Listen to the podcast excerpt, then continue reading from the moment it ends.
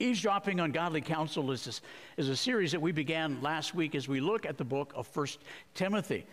And as Paul is writing to Timothy, who is a younger pastor, he is saying to him, in essence, I'm writing this so you will know how to fight the good fight. I think for all of us, we would like to fight the good fight in life. We would like to come to the end of our journey on this planet and say, we have done the very best that we can. And last week, we took a couple of minutes just to look at the historical context because I think it's important for us to recognize how this book fits into the grand scheme of what God's Word says to us. We looked at the, the reminder that during the very first missionary journey, that's when Paul and Barnabas left and they went out to share the gospel, to extend the gospel. Remember, Jesus said, You're to be my, my witnesses to the very end of the world, into the earth. And uh, so then he went out with Barnabas and they led in a revival service at Lystra. We find that in Acts chapter 14. Just we bracketed that to say it was at that ri- revival service in Acts 14 that Timothy probably became a Christian. And we just bracket that. And then we have the second missionary journey, which Paul goes back and he's going to churches that he's already established, plus other places to, to establish churches. And as he's going out, they go back through uh, that area and they meet Timothy, who became a Christian the last time that they were there. They're looking for a replacement to join in their missionary team, and so they bring him along. And so Timothy becomes a part of Paul and Silas as they go out and share the gospel in the world. And while they were out on their missionary enterprises, they came to a city known as Ephesus. Timothy wasn't there, Paul was there by himself. Timothy is, Timothy is used by, by Paul in a lot of ways to meet the needs of a lot of churches. But they came to Ephesus, Paul was, fourth largest city in the world at the time, 250,000 people, a major seaport economic driver of the Roman Empire. And it had this enormous temple. It was called the Temple of Artemis or Diana, fertility goddess. But that was just one of many. There were over 50 different gods and goddesses that the people worshiped there. And so Paul establishes this church there as a beachhead for evangelism and missions throughout the world because literally people would come to Ephesus. It was a crossroads. People would come by sea and land from all over the world. And Paul thought if we could plant a church there, a healthy church, as people would come, it would have influence literally to the ends of the earth. But Ephesus was a very debased city. Uh, as I said last week, it was a mixture of Hollywood and Wall Street and the Las, Las Vegas uh, Strip and French Quarter. All of that rolled into one. And they did all kinds of just perverse things there. And as Paul goes there, he begins to lecture. It's really a lecture. I mean, he's, he's teaching people about Jesus. A riot breaks out, miracles break out. In the midst of that, God establishes a church that we read about in Acts chapter 19. As you think about that, he establishes this church at Ephesus about two decades after Jesus had been resurrected. Okay, we got that? So Ephesus is established about two decades after Jesus is resurrected. And then, about an, almost a decade later, Paul would write Ephesians. How many of you would say that Ephesians is one of your favorite books of the Bible? You know, a bunch of us. It's a, it's a powerful book.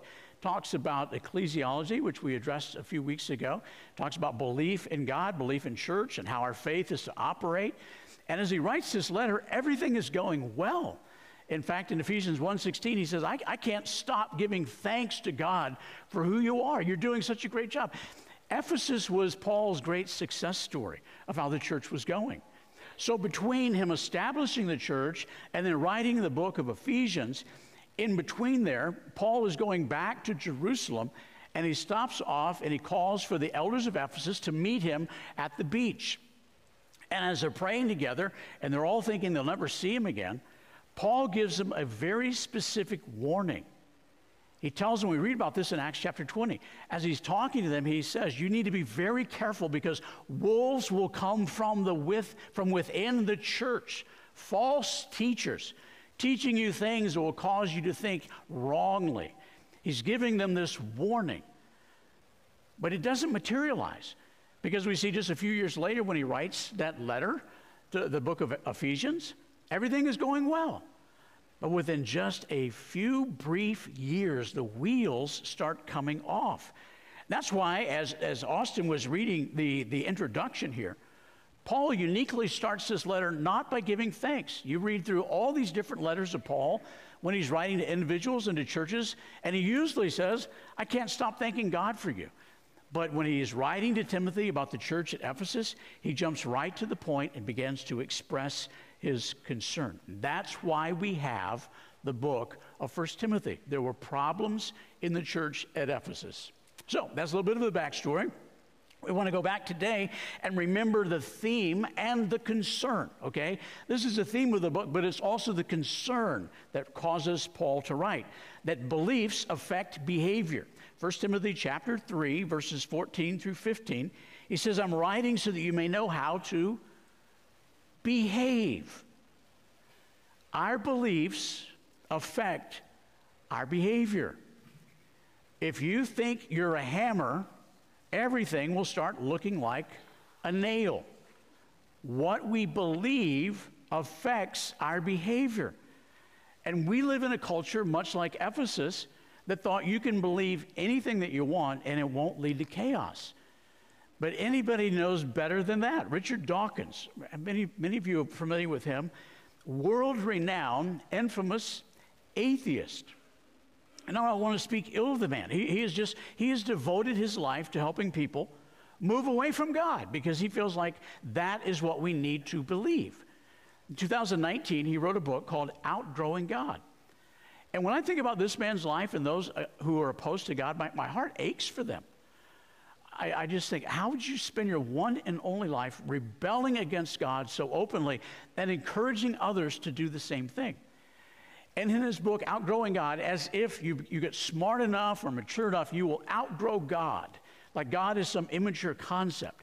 In his book, Outgrowing God, he speaks to this whole idea that our beliefs affect our behavior. He says, whether irrational or not, it does unfortunately seem plausible if somebody sincerely believes God is watching every move, he might be more likely to be good. He says, I hate this idea. I want to believe that humans are better than that. I'd like to believe I'm honest whether anyone is watching or not. What is he saying? He's saying what you believe affects. Because what he's speaking of in the book, he's relating to studies that show that people who believe, have a, have a religious belief, behave better than those who don't. Why are so many Walmart stores closing across America? Because of the robbery that's taking place there. I mean, it's not just people grabbing a few things, it's organized groups going in, and they believe they will not get caught, that nobody's really watching, and even if they are, it doesn't matter. So that belief drives their behavior to go in and steal, and consequently, in a number of communities across the country, Walmart are shutting down shop. They're closing their stores. It's a reminder that our beliefs drive our behavior in the church, in our individual lives, outside of the church, and corporately as a nation. Stephen Covey was the one who wisely noted I'm not a product of my circumstances. That's a message that we get today.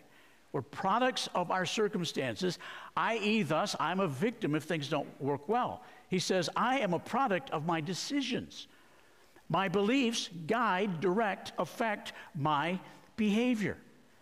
And what Satan wants to do is he wants to distort our beliefs about God. He wants to plant seeds of doubt that get us thinking in a different direction. That's exactly what happened in the Garden of Eden. What did Satan do for Adam and Eve? It caused them to begin to question their belief about God. And when their belief about God was questioned and it became doubtful, it what? Affected their behavior. Had their beliefs not changed, their behavior would not have changed. And that's why Paul is writing this letter to the church at Ephesus, because they have gone from being a church that is following accurately what God's word teaches. They're following good, solid beliefs to moving to beliefs that have changed their behavior in very negative ways, as we will see here. Now, if you were here last month, I addressed the issue of ecclesiology, what we believe about church, and I said most Americans suffer from bad ecclesiology. Yes, we have indigestion. Yes, we have cholesterol. Yes, we have lots of issues. But we suffer from bad ecclesiology, meaning that our beliefs about the church have affected the way the church operates and consequently affected the church's usefulness and thoughtfulness in the kingdom of God and in culture. And so we may have a bad belief about the church and about God, and that affects other people. It's like dropping a pebble in a pond, it has a rippling effect. You see, even when things go well, caution must prevail. And things were going well in Ephesus for a number of years.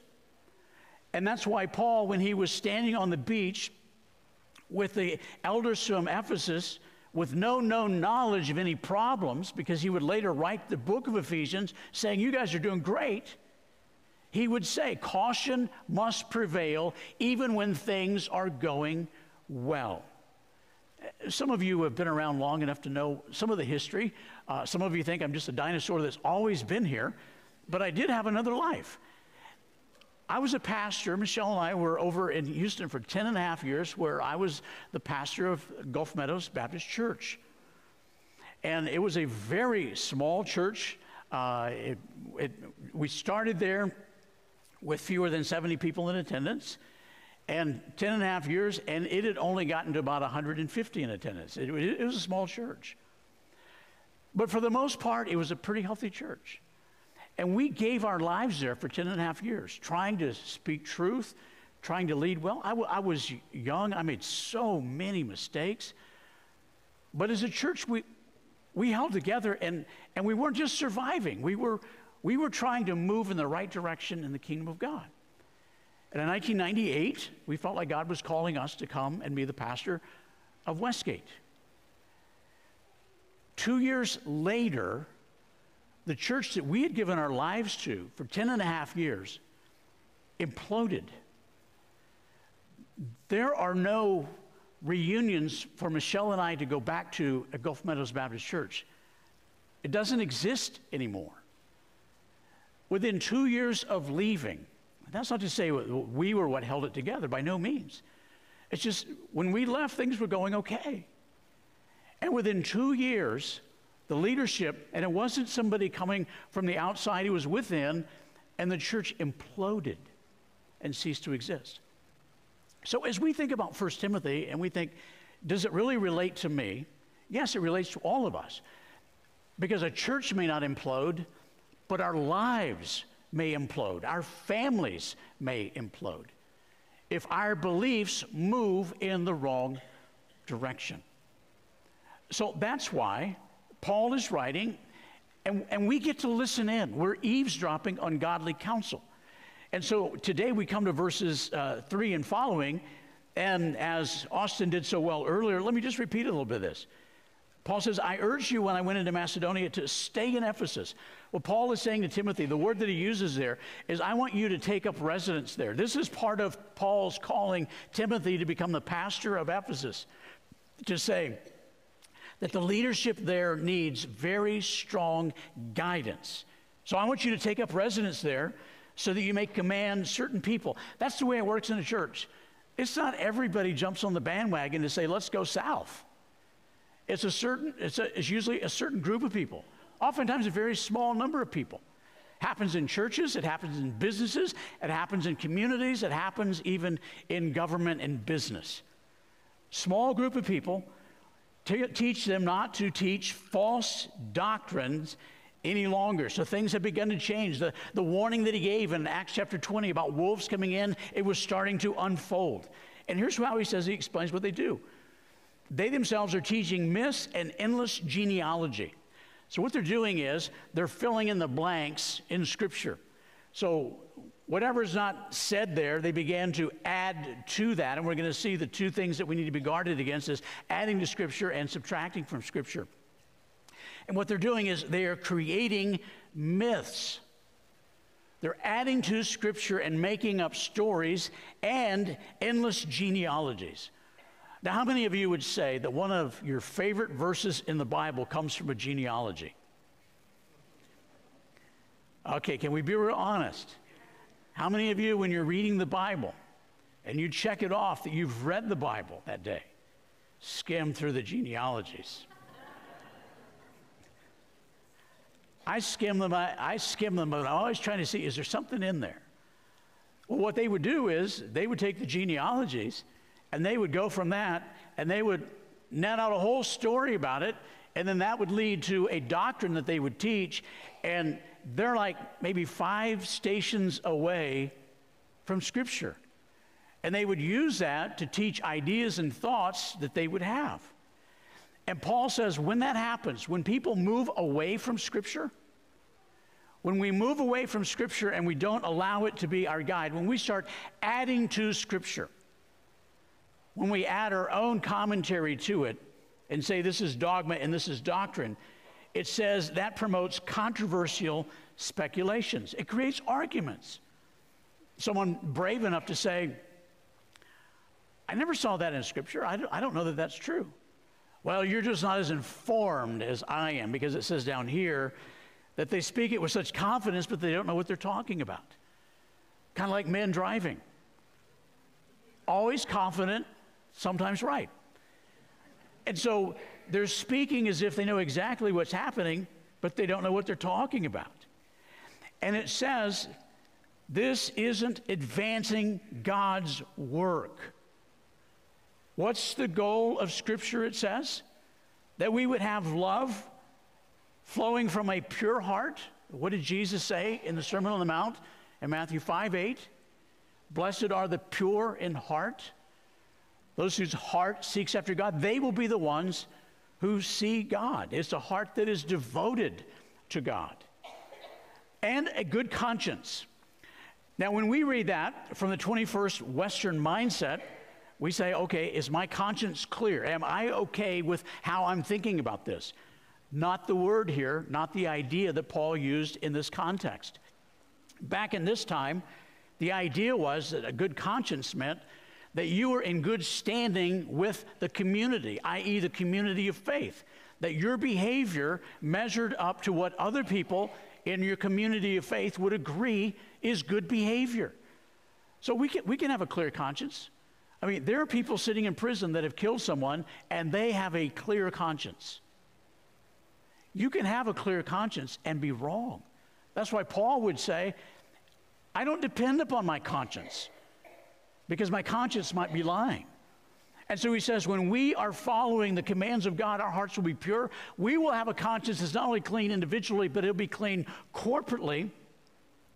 And it will lead to sincere faith, authentic faith. It's not diluted, it's not polluted, it's not watered down. Sincere, authentic faith. And he says, Some have departed from these and have turned to meaningless talk. So, the danger point that Paul is addressing here, that we all need to hear, because we are living in a culture even now in which there is addition to Scripture. Yes, we have Scripture, but I have this new revelation that we need to pay attention to. What is a guardrail? Paul is establishing guardrails for a healthy church, healthy life, healthy families. Don't add to Scripture. God has given us His revealed word, and that's enough. The sufficiency of Scripture is a doctrine that we must embrace to believe that this is enough. A month ago, I used this phrase that I think is helpful for all of us. Scripture is what we use to write, W R I T E, and R I G H T. Scripture is what we use to write and write the script of our lives. As we use Scripture, it will write the script of our lives and guide us. And it will right us when we are moving in the wrong direction. It will correct us. And that's why Paul said, All scripture is profitable for teaching, reproof, for correction to guide us in the right way. See, word, God's word helps us to establish the boundaries to know the difference between good and evil. And that's why the writer of Hebrews in chapter 5, verse 14 would say, What is maturity of your faith? It's to know the difference between right and wrong, which Scripture teaches, and then to do what is right. It's not enough to know just the difference between right and wrong, and a lot of people are not even there yet. but it's knowing the difference between right and wrong and then doing what is right. We've been reading through the book of Romans in the daily Bible reading calendar. And Paul in there declares that the law helps us. So he's talking about here. God's word, the law, helps us to recognize sin. And he uses an example. He says, I wouldn't have known that coveting was wrong if the law didn't say don't covet. It's kind of like speed signs. You know, you're driving down Dowling here, just for anybody that you don't yet know this, once you pass Gladys, the speed limit is 45. And if I'm behind you, I'll remind you of that. It's 45. There's only one sign there. It's kind of hidden behind the bushes, and you won't see another one the rest of Dowling. But it's 45 the whole way, okay? Just, just in case you're wondering. But if you don't see that sign, you don't know what the law says. But if you see that sign, you know what the law is. And then if you go over 45, what do you know? You're breaking the law. But if you don't see the sign, you don't know that you're breaking the law. It's like the tax codes. You know, you feel do the TurboTax. It's like, yeah, it looks good to me. But there are tax codes. And if you don't know the tax codes, you might do it wrong, but once you know the tax code and then you do it wrong, then you know that you're, well, you might get prosecuted. and so, what Paul is reminding us here is the law helps us to see that we have broken the law, that we cannot make it on our own. We are guilty, and only Christ can produce what we can't. That's the advantage of Scripture. It reminds us that we cannot do it on our own. Well, one last example on that. Let's just say that our federal government had a really big change. It wouldn't be much of a change, but a little bit of a change, in which they said, everything you own belongs to the government. You give us everything that you have, 100% of what you have, and then we expect you to survive and thrive all on your own without depending on anyone else. If that law came down, what would we all know? It would be impossible for us to obey. We couldn't do it. That's what the law is for. That's what God word, God's word teaches us, reminds us of our great need for God. So, guardrail number one for truth is don't add to Scripture. Guardrail number two, don't subtract from Scripture. verse 8, he says, We know that the law is good if one uses it properly, as we just described. We also know that the law is made not for the righteous, but for lawbreakers, rebellions, re- those in rebellion the ungodly. And here's a very interesting thing. I hope you're following along. It's 1843, I think, in the Pew Bible, or I hope you have your Bible open. Uh, we're, we're getting close to being finished, but I want you to see here that what Paul does is a very interesting comparison. The list that he is about to give is going to correlate with the Ten Commandments. And you read this list and you say, Oh, I wouldn't have seen that. But commentators believe he is literally going down the list of the Ten Commandments as he gives this list in 1 Timothy chapter 1, uh, verses 8 and following. He says, starting in verse 9, he says, The unholy and irreligious, those who are ungodly and sinful and we won't, I don't have time to do this, but if you took each one of those words that he uses and you broke it down in contrast to the first four commandments talking about a relationship with God, they all fit right in there. And then he shifts to the remainder of the Ten Commandments, and he says, those who kill their fathers or mothers, for murderers, and he's just going down the list of the Ten Commandments. And here's the one that really probably trips up. I, I don't think any of you are out to kill your parents today, right? So we can move on. But when he gets to verse 10, he really resonates with our culture. And it resonated so much with the Ephesian culture because we have nothing in American culture over the culture at Ephesus. And he says, for the sexually immoral, for those practicing homosexuality. And we say, how in the world does that relate to the seventh commandment of not committing adultery? Because here's the bottom line, and it's so hard for our culture to seem to get this is that anything, any sexual activity outside of marriage is sinful. It can even be sinful inside of marriage if abuse is taking place. But the bottom line of what he's saying is it's not that hard. Ephesus, a big part of their economy was driven by the fact that Diana was a fertility goddess. So you can only imagine what their worship was like. They didn't sing songs like us. And so he is saying to them, it's so simple what God has said. Sex in marriage, that's the only way it's sacred. Period. And, you, and I want you to be aware of this just because of the culture in which we live. He says those practicing homosexuality, there have been so many that have twisted this around and they've talked about it, how it applies in just certain ways. And the way that it's written in the original language is to say, two men behaving like a married couple.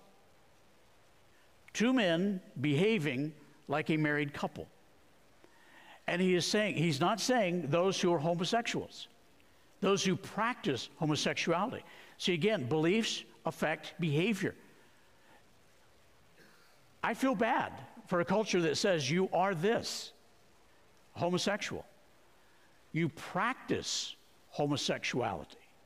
But by God's grace, in which Paul would write many times, we can all be changed.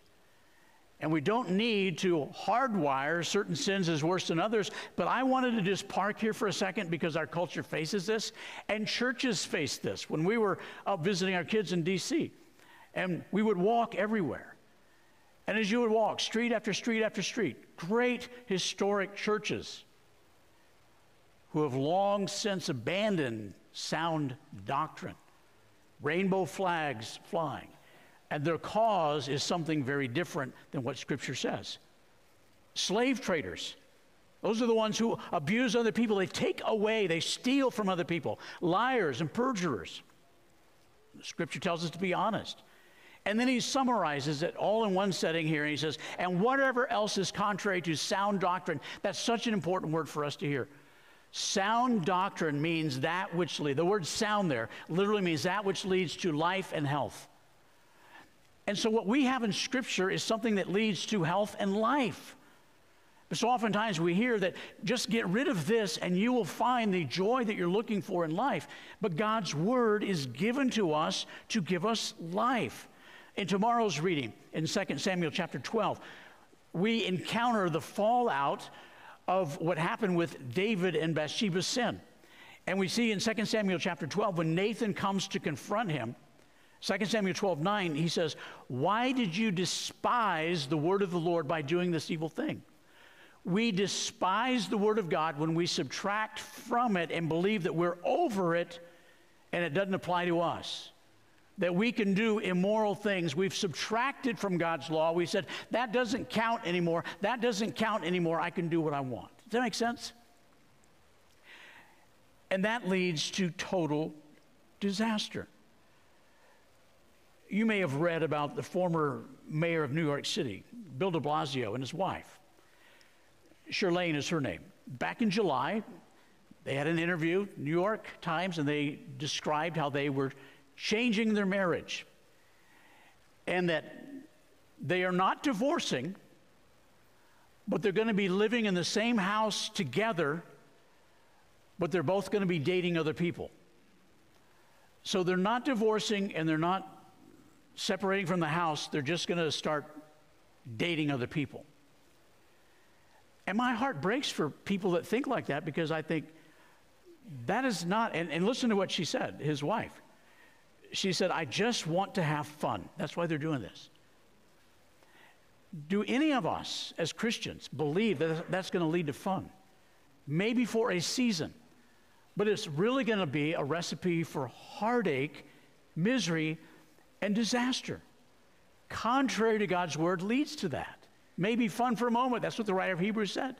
Pleasurable for a moment, yes. As Christians, we need to quit thinking that sin can't be fun. It can be really fun for a little while until the consequences begin to roll in. God's word was given so that we might have joy in life. And just a couple of words that we're going to see throughout this book that remind us of the danger of all this. These are words that Paul uses to describe what happens when you have bad doctrine. That affects the way that you live. He uses words like shipwrecked in chapter 1, verse 19. Departing from the faith means that you're abandoning it, strayed, wandered, swerved. So those are the guardrails. Don't add to Scripture, don't subtract from Scripture. And the safeguard for this truth of that not happening is the church, the church universal and the local church. The church universal does not change its beliefs, but local churches contribute to that, as we have seen time and time again. And that's why he says in verse 11, this gospel. What is the gospel? I've tried to clarify that because I think you hear that so many times. You have, we have no idea what it means. What is the gospel? The gospel literally means good news. So every time you see the gospel in there, it means this, basically. This is how I try to summarize it. So we have a handle on this. We don't just hear, oh, the gospel. The gospel says it. The gospel is this God has a plan to rescue us from our sin. That means to rescue us from the power of sin in our lives and the penalty of sin of what occurs after we die. God has a plan, and we need to be rescued. And why is that good news? It only becomes good news when we understand the bad news. MD Anderson is a very nice place to know about. But it only becomes great news if you've received a diagnosis of life threatening cancer. You see the difference? If you're fine and you don't have any problems, it's nice to know about MD Anderson. I'm glad it's there. I celebrate that other people uh, find help there. See how that sounds like religion, faith? glad it works for them. But once you have life threatening cancer, all of a sudden MD Anderson becomes great news. And that's what Paul is talking about here. So once we understand the good news that God has a plan to rescue us from the power and penalty of sin, it's great news.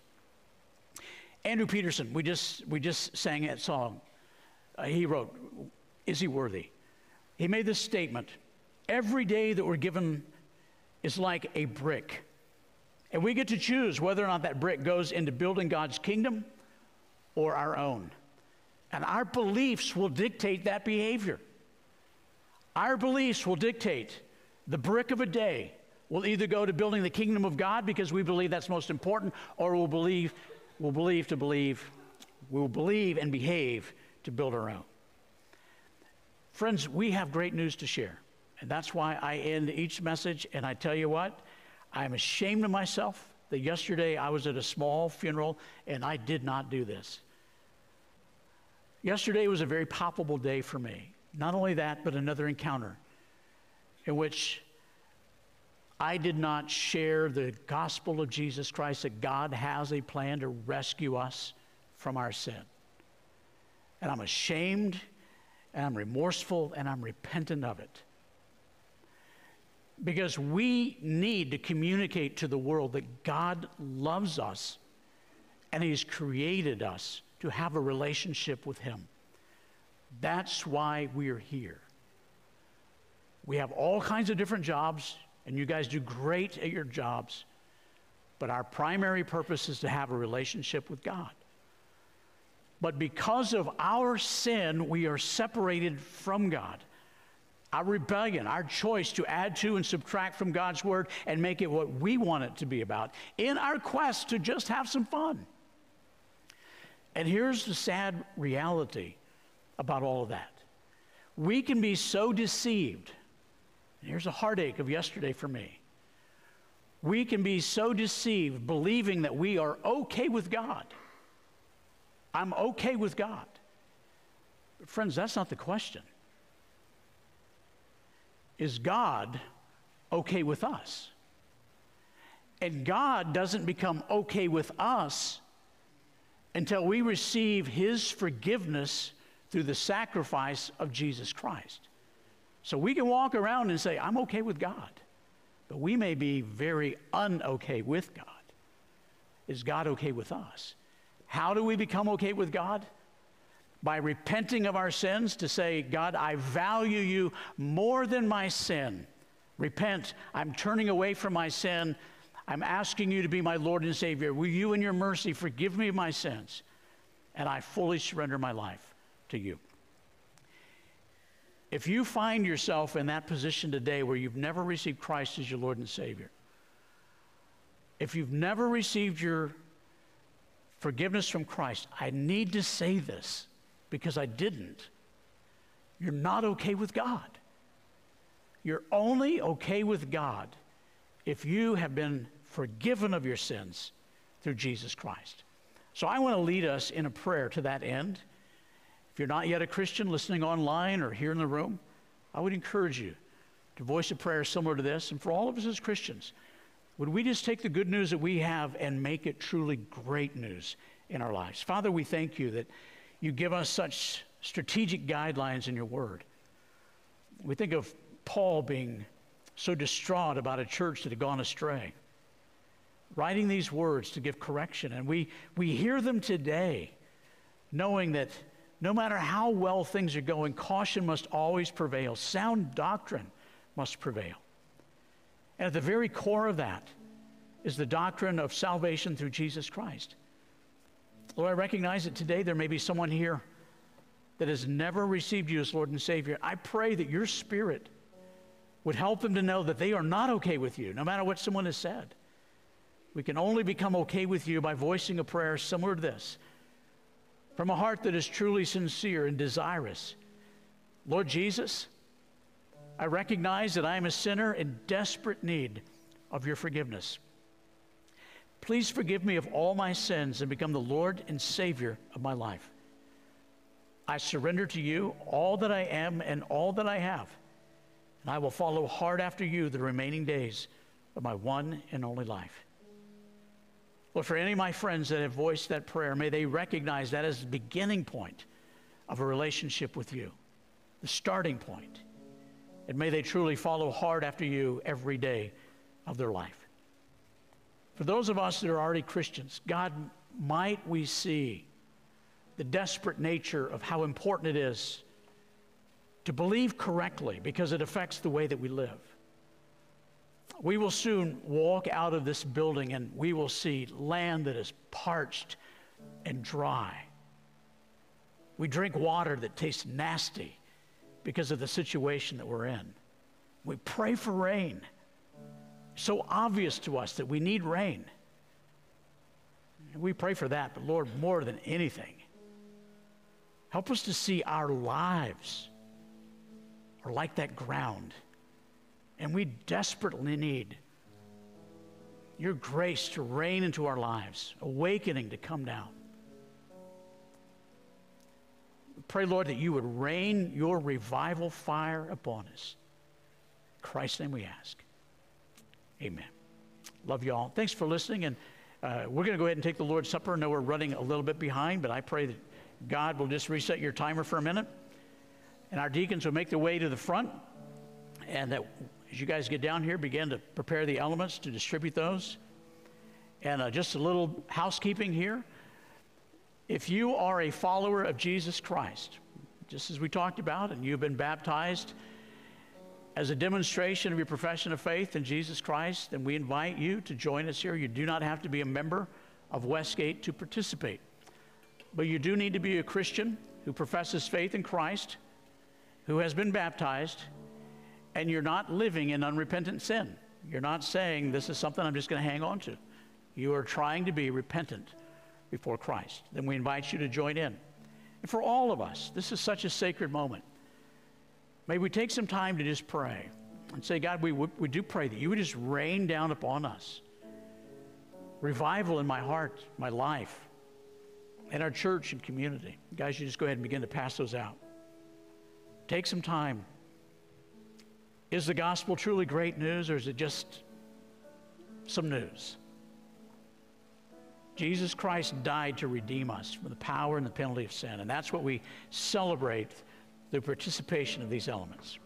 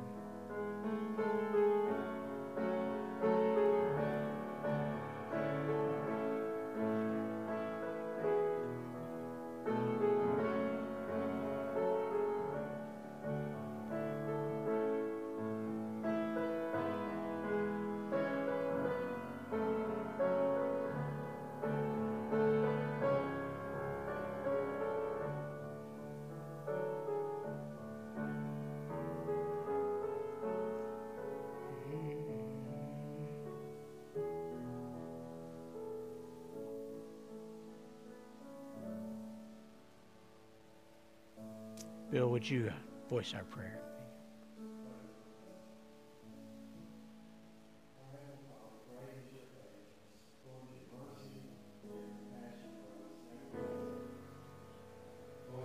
no right to come before you and to come to your table except for the blood and the body of Jesus Christ and the sacrifice that you made for us because of your great love for us. Father, I pray that right now, before we take the juice and the bread, Lord, help us to just sweep the dust and the cobwebs out of our heart. Uh, give us a renewed and a refreshed spirit uh, for loving you and for loving those that you put around us. Lord, forgive us of our sins. Lord, we just thank you for your love. In Jesus' name I pray. As we prepare to take the bread, you will find that in the second cup underneath. We had someone not find that the last time we did that, so it's just in the second cup underneath. You will find the bread. And it says, as Paul was writing to the young Christians at Corinth, he said that he took bread. Jesus took bread, and when he given thanks, he broke it and he said, This is my body, which is for you. Do this in remembrance of me.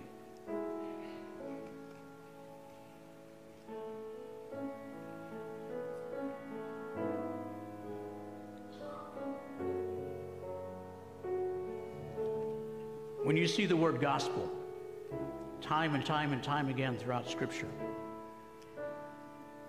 I may not be saying it as eloquently as some others have. But I hope that you will always know that the gospel is that God has a plan to rescue us from our sin. And this is his plan through the sacrifice of Jesus Christ. And that's why the Lord would say, This cup is a new covenant. This cup is the plan. It's in my blood. So do this as often as you drink it in remembrance of me.